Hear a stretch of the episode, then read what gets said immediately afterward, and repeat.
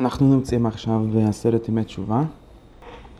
אז אני רוצה ללמוד קצת את הסוד, את הכוונה הפנימית, לפי מה שאנחנו הגדרנו, מה הפירוש כוונה פנימית של עשרת ימי תשובה, וכמובן גם נגיע לעניין הסוד של יום כיפור, שבאיזשהו מובן העשרת ימי תשובה הם הכל הכנה לעניין של יום כיפור.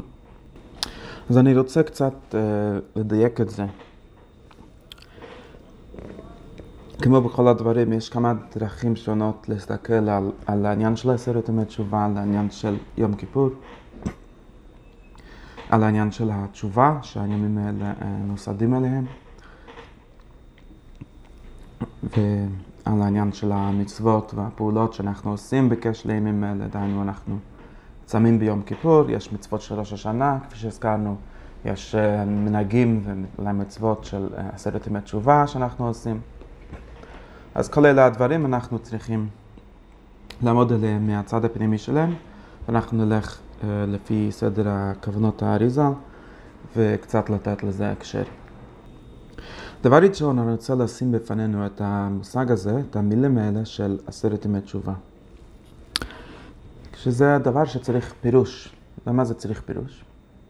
אנחנו מבינים את העניין של ראש השנה, כפי שהסברנו, אפשר להגיד גם לפי הפשט, כן, אנחנו מתחילים את השנה, גם לפי מה שהסברנו את הסוד של זה, שאנחנו מתחילים את השנה, כלומר, חוזרים על הסוד, לסוד השורשי של בריאת העולם, אנחנו, כמו שהרב אומר, כל ראש השנה חוזר האצילות העליון, כמו שהיה בששת ימי בראשית, כפי שאנחנו יכולים לקרוא בתפילות. שלוש השנה שעומדים על העניין הזה, זה היום תחילת מעשיך, זיכרון ליום ראשון, שזה פירוש של uh, המילה של ראש השנה נקרא יום הזיכרון.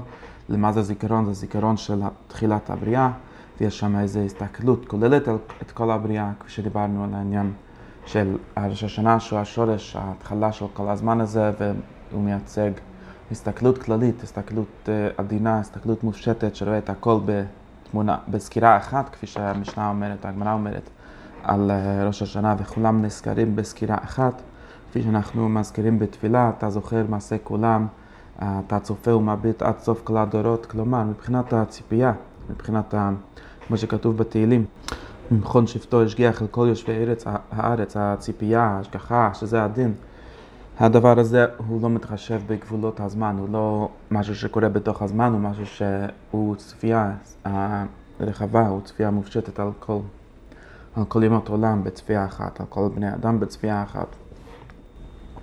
וככה אנחנו מבינים את העניין של ראש השנה. עכשיו יש לנו עוד עניין של יום כיפור, שהוא באופן כללי נוסד על עניין הכפרה, כי ביום הזה יכפר אליכם לטהר אתכם מכל חטאותיכם. אנחנו מכפרים על כל החטאים, השגגות והמזידים, כל מיני חטאים של כל השנה, עושים את כל המצוות היום, כפי שהיו עושים בבית מקדש את אה, קורבנות היום, את עבודת היום, את הקטורת, את הקורבנות המיוחדות. אנחנו עושים תפילות שמקבילים לזה. אנחנו עושים אה, את הצום, שהוא איזשהו משהו שקשור לזה, עניין של צום של תשובה, או צום של כפרה, או צום של טהרה. ועכשיו הגיעו uh, חז"ל, כלומר ההבנה, הרמב"ן קורא לזה בדרשה שלו סוג של הבנה שהוא מסורת של כלל ישראל. הרי המושג עשרת ימי תשובה לא כתובה בתורה, היא לא כתובה, היא לא איזה מקור מפורש, אין איזה דרשה שכתוב יש עשרת ימי תשובה.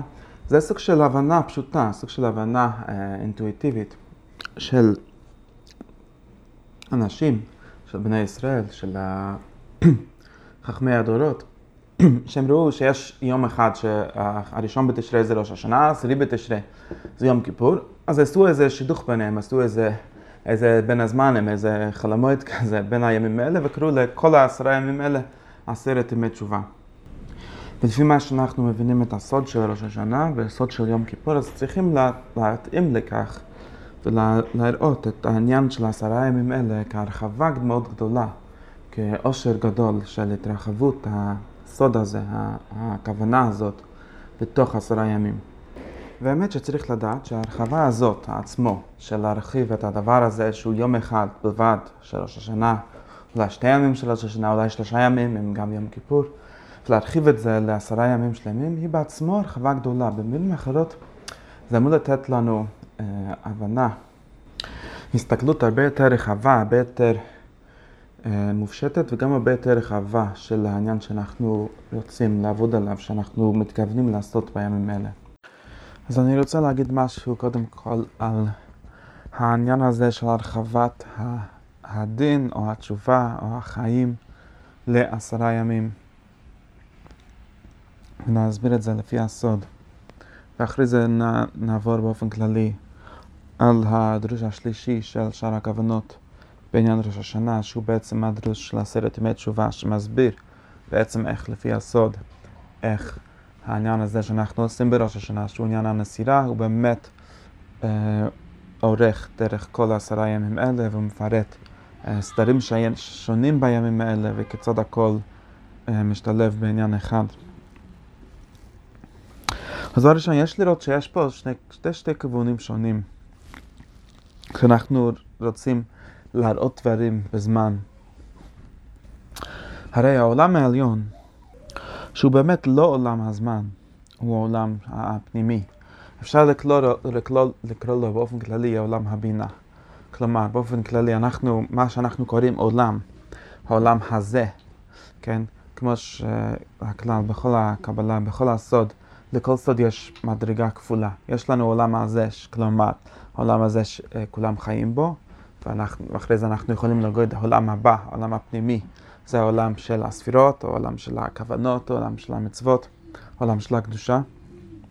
ואנחנו יכולים להגיד אותו דבר בתוך הקדושה עצמו, בתוך האצילות עצמה, במילים אחרות, בתוך האצילות עצמה יש עולם הזה. העולם הזה נקרא באופן כללי, באופן כללי תפארת ומלכות, דהיינו זיירמפין ונוקבה, הזון, הם נקראים העולם הזה, או שבע הספירות התחתונות, שהם כנגד שבע, שבע ימי בראשית, ששת ימים תעבוד ויום השביעי תשבות, שזה שש ספירות חסד, גבורה, תפארת, נצח, עוד יסוד, ששת ימי השבוע, והיום השביעי זה מלכות. ככה זה הסדר הכללי של העולם הזה, כלומר לא העולם הזה, אלא העולם הזה של הספירות. והעולם הבא של הספירות נקרא ספירת הבינה, שהיא מקור, היא נקראת אם הבנים, מקור השבע הספירות התחתונות, הספירה השמינית, או לפעמים שביעית, אם תלוי איך סופרים, אפשר להגיד ששבת זה, כלומר יש, יש שבת למעלה ויש שבת למטה. הכפילות הזאת היא סוד מאוד, מאוד עצום ואני לא אכנס אליו אה, להסביר אותו מההתחלה ועד הסוף פה, אבל בכל מקום צריך להבין, כשאנחנו באמת מדברים על העולם הזה, לא מעניין אותנו העולם הזה, האבנים והעצים שבו. אנחנו תמיד מדברים על איזשהו כבר, על איזושהי חיות פנימית, על איזושהי נשמה פנימית. ומול זה אנחנו מניחים את העולם הבא, שהוא העולם הפנימי, או העולם העליון, העולם הגדול, עולם התשובה, עולם הבינה. שהוא המקור, זה מה שחשוב להבין. העולם הבא הוא המקור של העולם הזה. הבינה מולידה את שאר הזמן. היום התשיעי, השמיני, או אפשר להגיד היום שלפני ששת ימי בראשית, הוא זה שיצר את ששת ימי בראשית. וככה אנחנו מבינים, כשאנחנו, כל מה שאנחנו נכנסים לחגים, לימים קדושים, מה שאנחנו מכנים ימים קדושים, הם תמיד ימים שהם לפחות בהערת הבינה, לפחות בהערה של איזה יום, ושם בבינה עצמה יש עוד, עוד פעם ששת ימים, אפשר להגיד יש ששת ימים של הבינה עצמה, או כל מיני, כל מיני פירוטים כאלה, כלומר, אנחנו שוב פעם נכנסים לעולם שיש בו אה, סדר פנימי, לעולם הפנימי.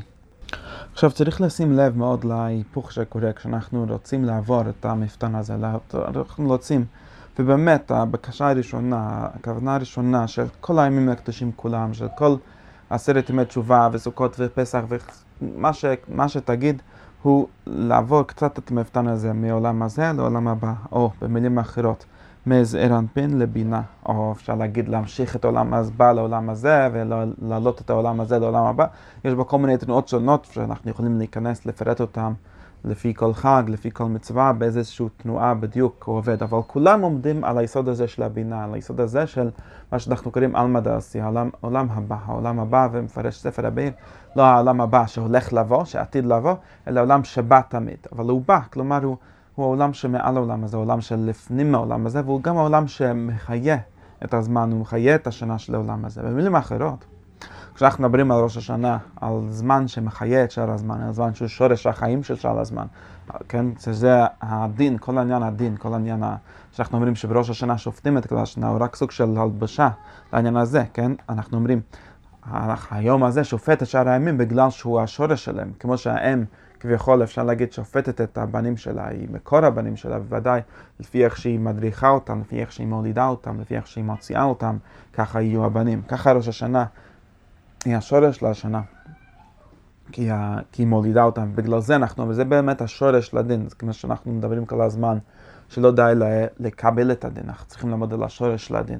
ואחד השורשים של הדין, או השורש הזה של הדין, הוא זה שיש פה שורש של הזמן, שיש פה שורש של זמן כל השנה, שיש בו את המקור של זמן כל השנה, וממילא בגלל זה, זה קובע את כל השנה.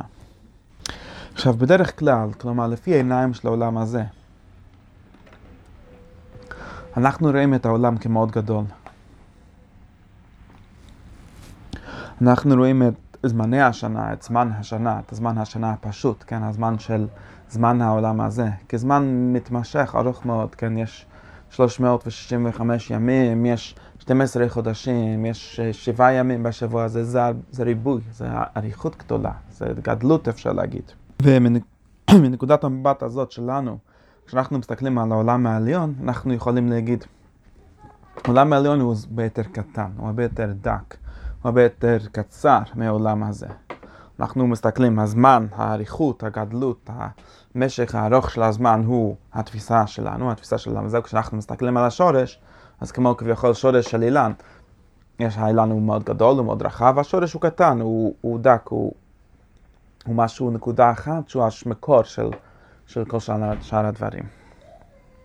אבל, וככה הרבה עניינים רוחניים מדוברים ככל דממה דקה, כנקודה אחת שכוללת את הכל, כשורש דק.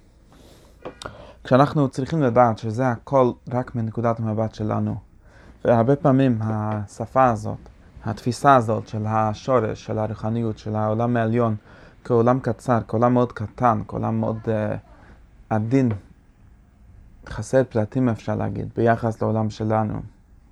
הוא באמת מעכב מאוד גדול בשביל להיכנס בשלמות לעולם העליון.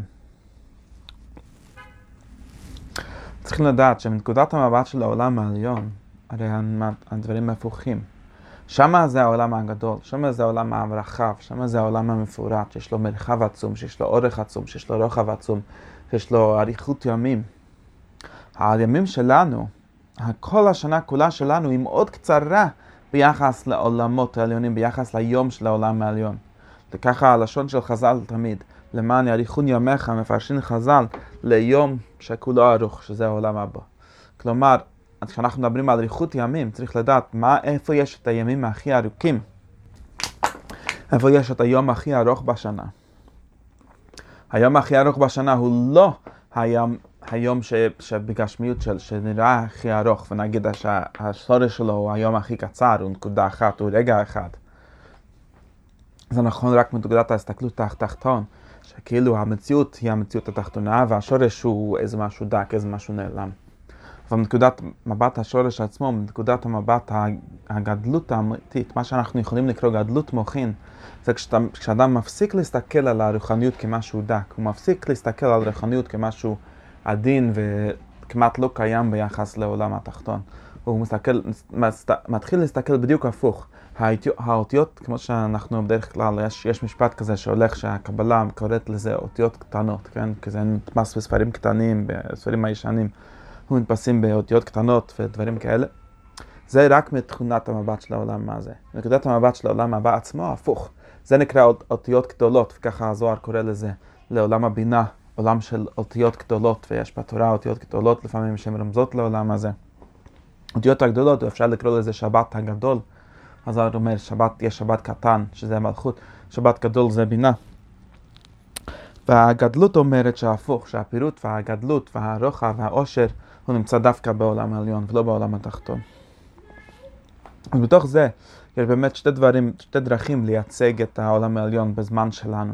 לפעמים אנחנו מייצגים אותו, כמו שאנחנו אומרים בראש השנה, ברגע אחד, או להגיד חג השבועות אה, שהוא יום אחד, או יום כיפור עצמו שהוא רק יום אחד, יום אחד בשנה, מכל שאר השנה, ויש הרבה ביטויים שמדברים על יום כיפור כיום אחד, ויום אחד הוא יבד על השם. זה יום אחד, כאילו, שזה האחדות, יש איזו נקודה אחת דקה שהשורש של כל השנה. אבל התשובה בעצמה, מנקודת מבט של התשובה עצמה, מנקודת המבט של העולם העליון עצמו, ודווקא בזה יש את הפירוט הכי גדול. וככה, כשאנחנו מרחיבים ואומרים, אין רק יום אחד של תשובה, רק יום אחד של הערת הבינה של שורש השנה, זה עשרה ימים לפחות. ואולי אפילו עוד יותר. אז זה לא חייב להיות רק כמו המצב של אחרי החטא שדיברנו בשיעור אחר, שאחרי החטא צריך לעשות פירוט הרבה מאוד גדול. זה הכל מנקודת המבט של העולם הזה. נקודת המבט של העולם הבא, הפוך. לפני החטא יש את הפירוט הכי גדול, לפני החטא יש את האורך הכי גדול, לפני החטא יש את הגדלות הכי גדול. ובגלל זה כשאנחנו לוקחים תקופה שלמה ואנחנו אומרים אין רק יום אחד יש עשרה ימים. שעשרה ימים זה חטיבה שלמה, במהלך שאנחנו סופרים. המספרים שלנו הם בייס 10, כן, אנחנו סופרים לפי העשיריות, אז עשר נקרא איזה שלמות אחת, כאילו סיימנו את כל המספרים, כן, בעצם בשיטת המספר הרגילה שלנו יש רק עשרה מספרים, והכל זה רק uh, כוחות של זה. אז אנחנו יכולים לראות שיש משהו מאוד מיוחד בעשרת ימי תשובה, בזה שהוא עשרת ימי תשובה, ולא יום תשובה, כמו לכאורה שהיה בהתחלה יום כיפור, ולא אפילו לא שבע ימי תשובה, או שישה ימי תשובה, או שמונה ימי תשובה, אלא עשרת ימי תשובה. דהיינו, כמו שאנחנו יודעים, יש לנו מועדים שהם יום אחד, כמו שבועות, או המועדים העיקריים של פסח וסוכות, שהם מקראי קודש, הם יום אחד, או יום אחד בתחילה ויום אחד בסוף. יש לנו מועדים, המועדים הגדולים, שהם שבע ימים, כן? שבוע שלם, שזה, כמו שאנחנו אומרים, סדר של ימות עולם הזה, השבוע שבו אנחנו עובדים ושופטים בשבת, זה הכל עניין של uh, שבע, שבע ימים. ואין לנו בכל המועדים ואין לנו בכל, ה, uh, בכל דרכי הפעולה של, ה, של הזמן בשנה, בלוח השנה שלנו, אין לנו שום דבר שהוא עשרה שלמים, אלא עשרת ימי תשובה. ולפי שהמקובלים לומדים, אנחנו תמיד יודעים יש עשר ספירות. אז כאילו אם אנחנו נחפש מקור למספר עשר ספירות במושג של ימים, כן? כי הספירות הן תמיד מכונים בשם ימים, כאילו מדרגות או זמנים או דברים שאפשר לקרוא בשם ימים. אז אין בכלל בכל התורה, בכל זמני התורה הם תמיד שבע, כן? יש שבע של שבת, שבע של שמיטה, שבע זה מספר של התורה באופן כללי, ולפי הקבלה זה נכון גם, יש שבע ספירות מה שנקרא שבע הספירות התחתונות, או שבע ספירות שאנחנו יכולים לקרוא להם עולם הזה. בגלל זה באמת התורה שהיא כולה עומדת על העולם הזה, היא נמצאת בעולם הזה, מתקנת את העולם הזה, היא תמיד במספר שבע, כאילו יש מספר אחד שזה יום אחד, אבל כשאנחנו מתרחבים אז זה נהיה מספר שבע. ועשרת ימי תשובה הם המקור היחיד בכל הלוח, הלוח של התורה, שיש בו עשר, שזה ודאי המקובלים אומרים, זה רמז, זה כנגד עשר ספירות, זה כבר כמה מקובלים הראשונים כבר שמו לב לזה ודיברו על זה באריכות. והעשר ספירות האלה, כשמבינים, אז אפשר באמת לראות שגם עשרת ימי תשובה הוא נחלק לשבע ושלושה, כן? בעשרת ימי תשובה יש שבעה ימי חול, באמת יש שבת באמצע, אבל שבעה ימים רגילים, ושלושה ימי חג, כן? לפי ה... אפשר לעשות שלוש, אה, לפי המנהג שלנו, שאנחנו עושים שתי ימים של ראש השנה ויום אחד של יום כיפור, או אפשר להגיד גם לפי, אם לא היה שתי ימים של ראש השנה, לפחות היה שבת אחד, אז תמיד יש שלושה, לפי כל הדרכים, יש, יש שלושה ימי קודש ושבעה ימי חול. אבל העשרת ימי תשובה הוא מבט אחד, הוא סדר אחד שכולל את כולם, זה לא, מש, לא, לא עושה הבדל בין השבת לחול לגבי הנקודה של עשרת ימי תשובה, בגלל שזה באמת הזמן היחיד בשנה שאנחנו עוסקים בכל העקומה, בכל הפרצוף, בכל ההסתכלות, בכל העולם, מההתחלה ועד הסוף. כלומר, מהתחלת עשר ספירות, מהכתר ועד המלכות, ולא מתחילים מהחסד או אה, מהעולם הזה, כפי שאנחנו בדרך כלל עוסקים. ובגלל זה אפשר לראות, יש, יש השפה בתפילה, תמיד מהשפות בתפילה אפשר ללמוד, כי התפילה, כפי שאנחנו אומרים כל הזמן, הוא עיקר העבודה הפנימית, כן, לעבודו בכל לבבכם, איך, איזה עבודה שבלב, איזה עבודה פנימית זה התפילה. והתפילה, לפי, לפי שהתפילה, הנוסח, נוסח התפילה, היא מבטאת תמיד את מה שהתפילה רוצה לעשות, אפילו שהיא תמיד עושה, אומרת את, את העניין, את מי שרוצה לדעת את סוד, את גדר היום, לפי עבודה פנימית, תמיד טוב שיסתכל בסידור. ובסידור, בעשרת ימי תשובה, אנחנו מוסיפים כמה הוספות, יש את העניין של המלך הקדוש והמלך המשפט. שזה מהגמרא. ויש עוד הוספות שאנחנו מוסיפים, זה מנהג יותר מאוחר להגמרא. ואנחנו מוסיפים את, את האמירות האלה שזכרנו לחיים, וכסוב לך, אה, מי כמוך, וכסוב לך בספר חיים. ואת ההוספות האלה אנחנו מוסיפים איפה? במה שנקרא שלוש ברכות ראשונות ושלוש האחרונות. ובאמת היה על זה פולמוס גדול, מחלוקת, בזמן, ה, בזמן שהתחילו לתקן את, ה, את המנהג הזה של האמירות האלה. כי לפי ההלכה הפשוטה אסור להוסיף, אסור לבקש בקשות בברכות האלה. דהיינו, יש לנו שמונה עשרה, שמונה עשרה, תפילת עמידה. נחלקת באופן כללי לשלושה שלבים, שלושה שלבים עיקריים, ככה מתואר בגמרא. יש לנו שלושה ראשונות, הם דברי שבח, דברי הלל. הגמרא אומרת כעבד שבא לפני רבו ומשבח אותו ומהלל אותו, אנחנו מדברים בגדולת השם, אפשר להגיד בצורה קצת אחרת, אנחנו אה, מעמידים בפנינו את, ה, את, ה, את השם, את המציאות שלו, את אלוקינו ואלוקי אבותינו, את הגבורות שלו, את הקדושה שלו. זה מה שאנחנו עושים בשלוש, בשלושה ברכות הראשונות. הן, אפשר להגיד, עוסקות בעיקר האמונה, בעיקר העמידה לפני השם. באמצע, אחרי שאתה הגעת ואמרת את דברי השבח, את דברי ההלל שלך, אתה מבקש את הבקשות שלך, זה 12 ברכות או 13 ברכות אמצעיות, שאנחנו מבקשים בהן את הבקשות, הדעת וחסד וסליחה וכסף ופרנסה וכל הדברים שאנחנו צריכים. אבל יש לנו שלושה ברכות רש... סופיות, אחרונות, שהם מסיימים את התפילה, וזה הגמר עובד, זה כעבד שקיבל פרס מרבו ונפטר. אתה אומר, אתה מודה, תודה שנתת לי את הדברים שביקשתי, ומבקש על שלום, אבל מבקש שיתקבלו התפילות, זה ברכת תרצה, ומודה, ושים שלום, וזהו, ואתה יוצא ואומר שלום. זה בעצם סדר התפילה. אז לפי, ולפי המבנה הזה, אז תמיד מובן. איפה אתה מבקש את הברכות, הבקשות שלך? בברכות האמצעיות, כי לפני שאתה אה, העמדת את השבח של השם, ובאמצע, שאתה עומד באמצע להודות עליהם, זה לא הזמן של לבקש את הבקשות שלך. ובגלל זה ההלכה אומרת, לא ישאל אדם צרכיו בשלושה ראשונות ושלושה אחרונות. אבל בעשרת ימי תשובה כן נתקנו הבקשות האלה בשלושה ראשונות, ודווקא זה כמעט מוזר, כאילו למה אם כבר תקנו, למה היו צריכים לחפש לתקן משהו שהוא בדיעבד בסדר, בואו נגיד, יש תירוצים הלכתיים, זה בגלל שזה צורכי ציבור, כל מיני תירוצים קלושים כאלה, למה מותר, בסדר, זה מותר, מצאנו התר, למה מותר לבקש את הבקשות האלה גם בשלוש השריינס ושלוש אחריינס. אבל מי ביקש לנו? מה, למה לא עשינו אותם ב... שיעשה את הבקשות באמצע ברכת התחוינן, ברכת השנים, מה זה משנה? למה היו צריכים לעשות את זה? ובאמת המקובלים הראשונים אה, גם על זה מדברים. ואפשר להגיד, לפי הפשט, הרי אפשר להגיד שבגלל שעשרת ימי תשובה יש להם ימי החול ויש להם ימי שבת ויום טוב, ובאמת, ואנחנו רוצים את הבקשות האלה שיהיו שווים בכל הימים, כן? כשנגיד, כמו שאנחנו עושים המלך המשפט, באמת הוספה ששייכת רק לימות החול ובימות השבת לא עושים, אז יש כאילו עשרת ימי תשובה של חול, אבל בגלל שאנחנו רוצים שיהיה אותו בקשה בכל עשרה ימים, אז חיפשו את הברכה ששווה גם בשבת וגם בחול, כי הברכות האמצעיות אנחנו מחליפים בשבת בגלל שאנחנו לא נוהגים לבקש אה, בקשות צרכים בשבת. אבל יש פה העומק שיש בזה, שהוא מתקשר לאותו, לאותו פשט שאמרתי עכשיו, לפי, לפי מה שאנחנו אומרים. הוא בדיוק כזה. כי יש לנו בכל השנה, בכל השנה אנחנו לפי ערך, אפשר להגיד כמו עוסקים בעיקר בבריכות אמצעיות של שמונה עשרה, או אפשר להגיד במספר השבע, כן? ובאמת בבריכות האמצעיות יש בהם איזה כפילות של שבע, כן? 12 זה כפול 6, שזה פעמיים, שני שבועות, כן? אבל בעשרת ימי תשובה אנחנו לא עומדים בעולם הזה, אנחנו לא עוסקים במה ש, שעוסקים בחיי העולם הזה. אנחנו בעצם עוסקים בלבנות את העולם הזה משורשו, כן? כמו שאנחנו אומרים, הבריאת העולם עצמו, או במילים אחרות. אנחנו רוצים לכונן את ה... מה שאנחנו מכנים מלכות השם, או המציאות של השם, או השבח של השם, את הדברים שהברכות הראשונות עוסקות בהם, וגם האחרונות, שהן ההודיה, כאילו, זה התגובה שלנו למה שהשם עושה לנו.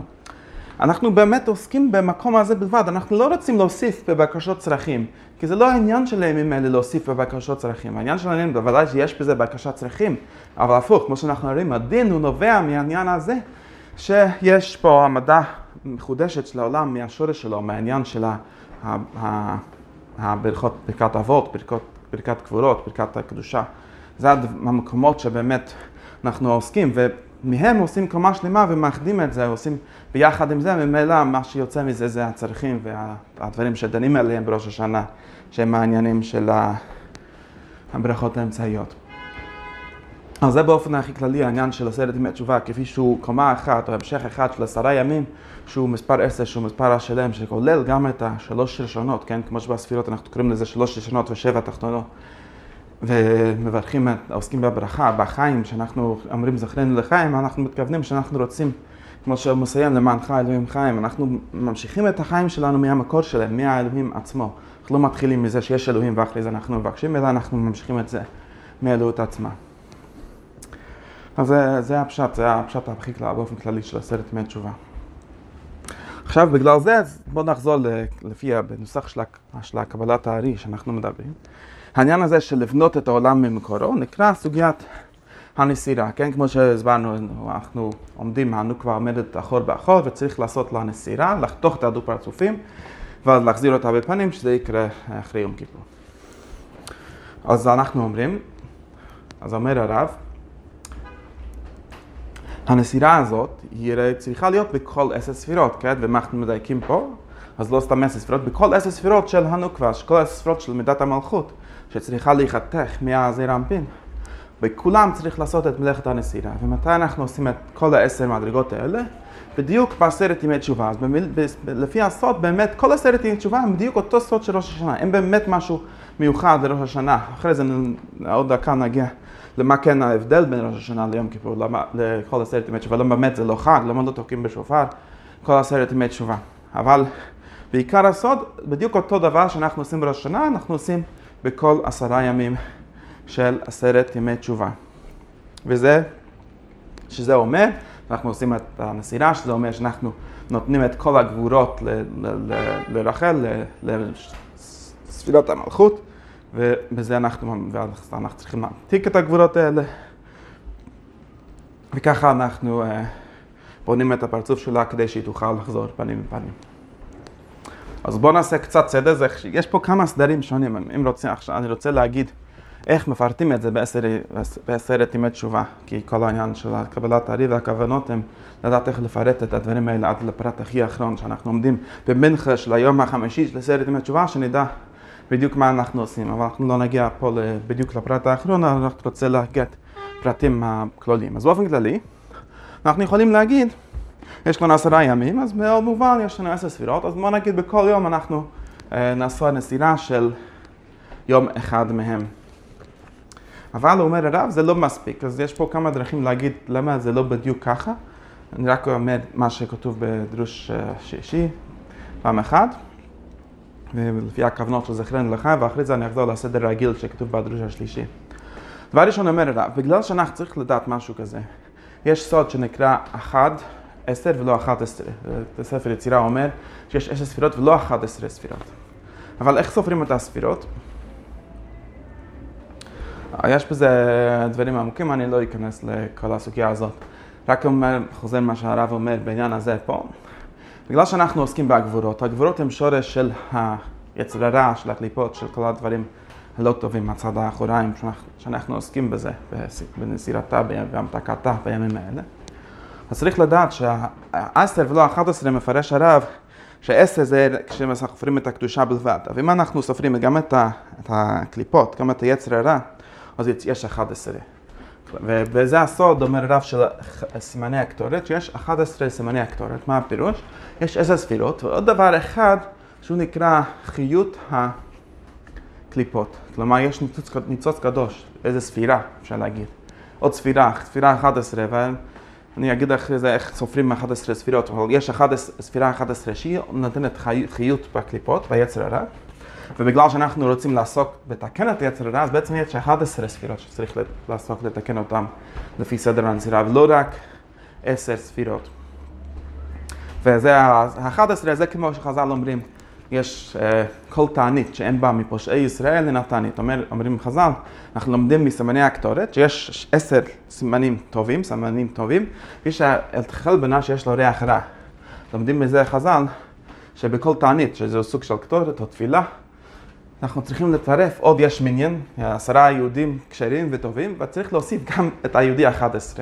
את היהודי הזה שהוא בדרך כלל לא מגיע לבית כנסת, אבל בגלל שאנחנו עושים תשובה, אז צריך להכניס גם אותו. במילים האחרות אנחנו מצרפים את הנשמה שלו, את החלק אלוהה שיש בתוכו גם, ואז אז יצא שיש 11, כמו 11 סימני הקטורת, כמו שאנחנו אומרים ביום כיפור, שהוא התענית הכי עיקרית, אנחנו מתחילים להתפלל עם עבריינים, כאילו, למה אנחנו מתעתרים? זה לא רק כתר, זה גם כל העניין הזה, כל, ה, כל העניין של הימים האלה זה בשביל לתקן את העבריינים, לתקן את היצר הרע.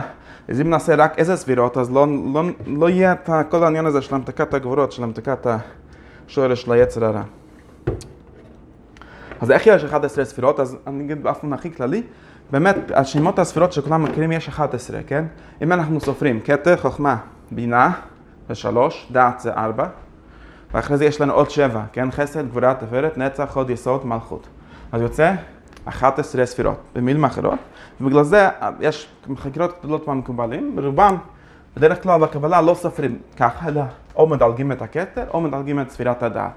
כי שני הספירות האלה הן לא בדיוק ספירות, ויש בזה עניינים עמוקים, יש עוד דרך של לצרף את הנצח ועוד לספירה אחת. בכל מקרה, יש כל מיני דרכים איך סופרים כשאנחנו לא מסתכלים שיש 11 ספירות, אלא יש 6 ספירות. אבל בסדר הנסירה, בגלל שאנחנו כן דווקא רוצים לעשות 11, אנחנו רוצים לצרף את היהודי ה-11 הזה שהם מחוץ למניין, אנחנו כן סופרים 11 ספירות. אבל יש רק 10, 10 עשרת ימי תשובה, אז, אז זה הולך ככה. ואני אגיד איך זה הולך באופן הכי כללי. באופן הכי כללי, ביום הראשון של ראש השנה, אנחנו עוסקים בספירת הכתר, עושים את הנסירה של ספירת הכתר. ביום השני אנחנו עוסקים בספירת החוכמה. וככה אנחנו בשלישי בבינה, רביעי בדת, בחסד גבורת הפרט, ואז ביום התשיעי אנחנו עוסקים בשלוש ספירות, כן? לכאורה, ביום התשיעי אנחנו מגיעים לספירת ההוד, שהיא הספירה התשיעית, כן? אם אנחנו התחלנו מכתר. אבל בגלל שיש לנו פה 11 בחינות, אז מה אומר הרב, זה הסוד שנקרא, שכתוב בגמרא, שכל האוכל ושותה ביום התשיעי, מלא עליו הכתוב כאילו את הנט תשיעי ועשירי. מה זה אומר? יום כיפור עצמו אנחנו צריכים לעשות את כל העניין הזה, אבל ברובד יותר פרימי, בלי נדר נעשה איזה שיעור אחרי שבת על סוד של יום כיפור עצמו. אבל זה לא, לא נכנס לסדר של הנסירה, שהוא באמת סדר ששייך לעניין של ראש השנה ועשרת ימי תשובה, ויום כיפור יש גם נסירה, אבל עוד מדרגה אחרת בכלל. אז לא 11 הבחינות האלה.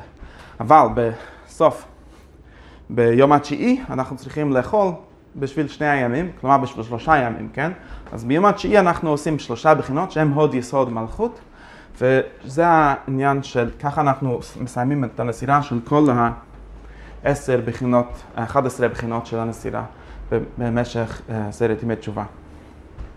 איך, ועכשיו יש, יש עוד סוד איך, איך, איך אנחנו יכולים לדחוס ביום אחד שלושה בחינות ומה כל ה... ולמה באמת יש רק שתי ימים של חג ו... יש גם צום גדליה באמצע, שכל הדברים האלה הרב רוצה לפרש. אז אני אגיד באופן קצר וכללי מה, מה הולך כאן. אומר הרב, וזה יסוד בכל כל פעם שיש איזה ספירות צריך להבין את החלוקות האלה.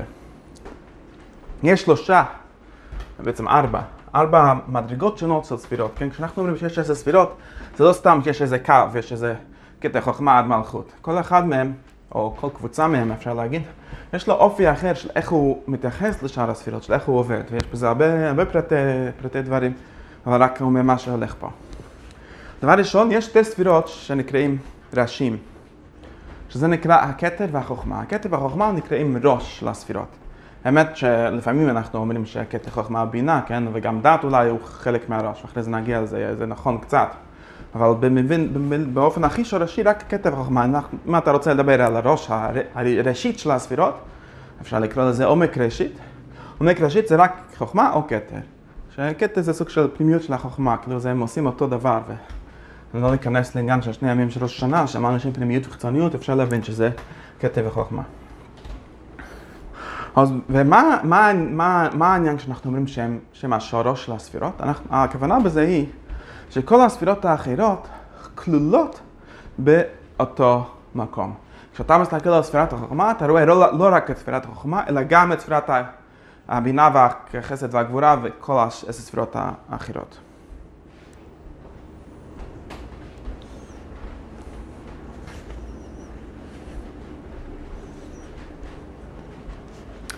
זה, זה, במובן הזה הוא ראש. במובן הזה, כשאנחנו עוסקים בראש השנה, אנחנו באמת שאנחנו באמת עוסקים בצד ספירת הכתר, אבל בספירת הכתר כלולים באמת כל שאר הספירות. וזה העניין והכוונה של ראש השנה. שתי הימים של ראש השנה שהם קטע וחוכמה של הנסירה הזאת, שהם, כשאנחנו עוסקים באמת, באמת אנחנו אפשר להגיד במובן הזה, בגלל זה אנחנו בעיקר עושים תקיעת שופר וכל העבודה של ראש השנה רק בראש השנה ולא כל כך בשאר הימים, כי באמת כש, כשעוסקים בשורש אז יש שם את כל הדברים האחרים נמצאים שם, כאן, כמו שנגיד בתוך המוח של האדם יש כבר את כל האיברים, כל הדברים שיוצא, המעשים, הדיבורים, הכל כלול שם, כן, אפשר להיכנס במוח ולראות את שאר הדברים, מה אתה מתקן את המוח, אז בדרך ממילא כל השאר, אפילו שזה לא אותו דבר, צריך עדיין להוציא את זה לידי פועל וכל הדברים האלה, אבל זה השורש. אחרי זה יש עוד שתי ספירות שגם הם הם שייכים לראש, אבל הם לא בדיוק ראש כמו הכתב החוכמה. וזה הבינה והדעת. שתי המדרגות האלה, שם הבינה והדעת, גם הם חלק מהראש, כלומר, יש בהם את התכונה הזאת, שהם כוללים את כל מה שמתחתם באופן שלם, או במילים אחרות, כשאנחנו נכוון בבינה ודעת, נכוון לא רק בחלק הגבורות, בעניין של הנסירה ששייך לבינה ודעת, אלא גם נכוון את גם כל שאר הספירות, כן, של מתחתם, כן, לא, הם לא כוללים את מה שמעליהם, אבל כוללים את כל מה שמתחתם, דהיינו חסד, גבורה וכולי, וכל שבע הספירות התחתונות. אבל יש הבדל בין הצורה שבו הכתב והחוכמה כוללים את הכל, שהם נקראים ראש באופן אמיתי, לבין הבינה והדעת, שהם גם עניין של הראש, אבל הם לא בדיוק אותו דבר. מה ההבדל? ההבדל בלשון הרב הוא שכתב וחוכמה, כשיש, כשאנחנו אומרים שהם כוללים את כל מה שמתחתיהם, הכוונה היא שיש באמת, ונשאר תמיד כביכול, יש תמיד באמת שורש של כל הספירות שמתחתיהם בדת. כלומר, כשאתה מסתכל בכתר, תמיד אתה תראה שם את שורש כל הספירות התחתונות, שהן במילים אחרות, כשאנחנו הולכים לפי הסדר ומורידים את, השפע, את הגבורות האלה מהכתב עד למלכות, שנגיע בערב יום כיפור, אז כשאנחנו אוחזים בכתר אנחנו צריכים, בתוך תכונת הכתר עצמו, בתוך כלי הכתר עצמו, יש את כל הספירות, את כל הספירות התחת, שתחתונות אליו. והם גם נשרשים שם, הם גם באמת אה, כאילו נבלעים. הכתר הוא, העניין הזה שהכתר והחוכמה הם שרשים, אומר שהם באמת בולעים וכוללים. אתה יכול להסתכל בכתר ואתה לא צריך כבר את כל שעה, ובמובן הזה ראש השנה הוא מספיק, ולא באמת צריך לעשות אה, תקיעת שופר וכל הדברים בכל השנה. אבל הבינה והדעת הם גם ראשיים, הם גם כוללים את הכל, אבל אי אפשר להגיד שיש בהם עצמם חלק, הם בעצמם כאילו כוללים מבחינת מהותם את כל מה שמתחתיהם. הם רק כוללים במובן שהם סיבות למה שמתחתיהם. זה שתי סוגים של, אה, נגיד יש שני סוגי רב ותלמיד. יש רב אחד שהוא צדיק, שהוא כולל את כל העבודות, כל ההשגות, כל הדברים שהתלמידים שלו מקבלים, הוא בוודאי ייתן את זה, את זה אחרי זה, אבל הוא בעצמו יש לו את הכל. יש רב שני שהוא לא מחדש דברים, הוא לא באמת, אה, יש לו איזה אור עצמאי, אלא הוא מעביר דברים לתלמידים, אז בוודאי כשהדבר נמצא במוח שלו, כשהדבר נמצא אצלו, אז הוא נמצא אצלו, אבל אי אפשר להגיד שזה המדרגה שלו, אי אפשר להגיד שכל המדרגות של התלמידים, של הבנים שלו, כלולים אצלו. הם נמצאים אצלו, אומר רב, בבחינת פיקדון. כמו שיש אחד שיש לו פיקדון, זה לא הכסף שלו, הוא לא יכול להשקיע את זה, הוא לא יכול לעבוד עם זה בעצמו, אלא זה נמצא אצלו בבחינת פיקדון, הוא חייב, בגלל שהוא הסיבה, הוא הדרך, הוא המעבר, אפשר להגיד. דרכו עוברים כל האורות היותר תחתונים, אז הוא חייב לקבל גם אותם. אז החלוקה השנייה הזאת יש בה גם מעלה וגם חיסרון, שתי חסרונות יש, והרב אומר שהשתי חסרונות האלה זה הסוד של צום גדליה, שזה לפי דעתי סוד מאוד עמוק בעניין של עשרת ימי תשובה, של ימות החול של עשרת ימי תשובה. ומה הסוד בזה? שתי דברים חסרים פה. דבר ראשון, כמו שאנחנו אומרים, שבגלל שהוא יש לו, הוא חייב לקבל את כל הגבורות, אבל לא באמת יכול להכיל אותם. זה לא שהוא באמת מבחינת מותו מכיל את הכל, זה רק שהוא הדרך שבו דרכו עוברים את הכל. אז במובן הזה יש לו התגברות של גבורות שהוא לא יכול בכלל להכיל, שהוא לא יכול בכלל להפנים. כמו אם יש איזה רב או אחד שהוא צריך להיות המשפיע, אבל הוא לא באמת, מבחינת תכונת נפשו, לא באמת כולל בנפשו את כל סוגי המדרגות, את כל סוגי הדרכים, את כל סוגי היצרים, כל סוגי הגבולות, כל סוגי הבושות, כל השטויות של כל התלמידים שלו, הוא לא בירר אותם בעצמו. אז דווקא בגלל שהוא הרב שלו, יוצא לו שיש לו יצר רע יותר גדול. בסוף כל הגדול מחברו, יצרו גדול ממנו. או לפעמים יש מי שמגיע ליום יותר גדול, כן, לעשרת ימי תשובה עצמו, יש בה מצרים יותר גדולים. בסוד כל הגדול מחברו יצרו גדול ממנו. למה? כי אתה באמת צריך להיות שורש, אז אתה מקבל את הבעיות של כולם, אבל אתה לא מקבל את הפתרונות של כולם. כלומר, אתה לא כולל את כולם באופן שורשי. כל אחד לבד הוא יכול להתמודד עם היצע שלו, אבל רב אחד יתמודד עם היצע של עשר תלמידים זה הרבה יותר קשה. ובמובן הזה יש כבר בעיה אחת בשני הימים האלה. הבעיה השנייה היא בזה שאין בהם המתקה, כן, בראש השנה, וכנראה בגלל העניין הזה, אני חושב שצריך לקשר את שני העניינים. אבל בראש השנה אנחנו עשינו תקיעת שופר, וכפי שלמדנו כוונות תקיעת שופר, זה מהפך את מידת הדין ומידת הרחמים. אנחנו עושים עליות גדולות וייחודים חדשים. אנחנו ממתיקים את כל הגבורות שאנחנו מביאים בשני ימי השנה, כלומר הגבורות של הכתב והחוכמה. אבל בימים השניים והשלישיים והרביעים של הבינה והדת, אין בהם המתקה, הם לא, לא תוקעים בשופר בעשרת ימי תשובה. אומר הרב, בגלל העניין הזה נהרג גדליה בן אחיקם ביום השלישי של עשרת ימי תשובה, זה עניין של צום גדליה, שהוא קוצום, כלומר הוא צרה. למה הוא צרה? כאילו בעצם, זה בעצם מובן אותו דבר, כן? אנחנו תמיד לומדים, הגבולות הם השורש לרע עצמו של הצרות. למה ביום הזה זה יצא לחטא, כן, הישמעאל הזה, הוא הרג את גדליה בגלל שהתגבר עליו הבינה, האור של הבינה, הגבורה של הבינה, שאין בו המתקה, אין בו תקיעת שופר, ואין בו גם את העניין של הכתב חוכמה שהוא השורש של כולם, שהוא מכיל את כולם. בגלל זה זה יצא לצום, וכנראה שצריך לכוון שהכוונה של הצום הוא באמת להמתיק. אנחנו צמים, כביכול כמו שלפי הפשט, לשוב בתשובה, לתקן את החטא של הריגת גדליה. אז אנחנו בזה, אנחנו מנסים להמתיק, ולמה זה גם ביום הרביעי? כמו שאנחנו יודעים. שאם חל היום השלישי יכול לאכול בשבת, אז אנחנו צמים ביום ראשון. אז רואים שהשני הימים האלה הראשונים של הסרט של החול, של סרט ימי תשובה, הם גם קשורים לעניין של צום גדלי, ואפשר להוסיף שאפילו יש שיטות במפורשים שגדלי נהרג בעצם בראש השנה עצמו, אלא שזה לכתחילה נדחה ליום שאחרי ראש השנה, כי אנחנו לא רוצים לצום בראש השנה, אז רואים שזה באמת ההריגת גדלי נובעת מהגבורות של ראש השנה, שבראש השנה יש המתקה, יש חג, יש קדושת החג שממתיק את זה. אבל ברגע שאין לנו את זה, אז נשארנו עם הגבורות בלי ההמתקה שלהם, אז זה העניין של החטא גדל, ואני חושב שבאופן כללי זה הסיבה להרבה חטאים, כמו שאני אומר, כל הגדול מחברו. מי שיוצא גדול, צריך שמירה יותר גדולה, צריך איזו המתקה יותר גדולה, ואם יש לך את הגדלות בלי ההמתקה, אז יוצא מזה אה, צום גדל, וזה אנחנו צריכים לתקן בצום גדל. אז זה המדרגה השנייה. המדרגה השלישית זה כל, אה, נגיד חמשת הספירות או ששת הספירות התחתונות. שהן כולן כלולות בדעת, כלומר, כמו שאמרנו בשלב השני, אבל החסד הוא לא כולל את הגבורה, הגבורה לא כוללת את התפארת וכולי. אז כמו שאנחנו עושים חסד, גבורה, תפארת, נצח, הוד, יסוד, אחרי זה נדבר על היסוד והמלכות.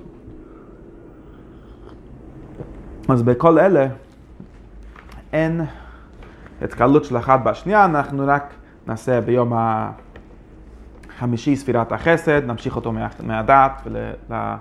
החסד של המלכות וכולי, והגבורה והתפארת והנצח וההוד, כל הדברים האלה, אין להם התקלות, הם כל אחד בפני עצמו, זה הכי פשוט.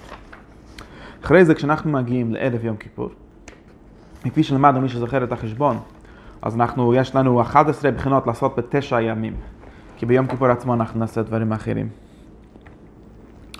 אז יש עניין רביעי, סוג רביעי של אה, התקללות, או סוג רביעי של כמו שאנחנו אומרים, יש פה ארבע בחינות של כיצד ספירות גורמות לספירות של תחתיהם, איך הקשר, מידת ההשפעה של ספירות עליונות לתחתונות, יש ארבע בחינות, יש את הבחינה של הכתב והחוכמה, שהם כוללים את כל הספירות התחתונות במובן אמיתי, במובן שרשי, יש את הבחינה של הבינה והדעת, שהם כוללים אבל רק מבחינת פיקדון, יש את החסד גבורה, תפארת נצח הוד, יסוד, שהם כוללים את, הם לא כוללים את אחד השני בכלל, אז כל יום אנחנו נגיד ביום של החסד, אנחנו עוסקים רק בחסד, לא צריך לחשוב על שום בחינה אחרת. ועכשיו יש את הבחינה הרביעית, שזה הבחינה של היום התשיעי של עשרת ימי תשובה, היום של ערב יום כיפור. הסוד של ערב יום כיפור הוא המשך של העניין הזה. ומה הסוד? הסוד הוא מה שאומרים חז"ל במסכת ברכות, כל האוכל ושותה ביום התשיעי מעלה עליו הכתוב כאילו הוא טענה תשיעי ועשירי. כלומר, יש איזה משהו ביום התשיעי שאנחנו יכולים לכלול בו, לכלול בו שני ימים, גם העניין של יום התשיעי וגם העניין של יום העשירי, שזה העניין של כאילו את התשיעי והעשירי.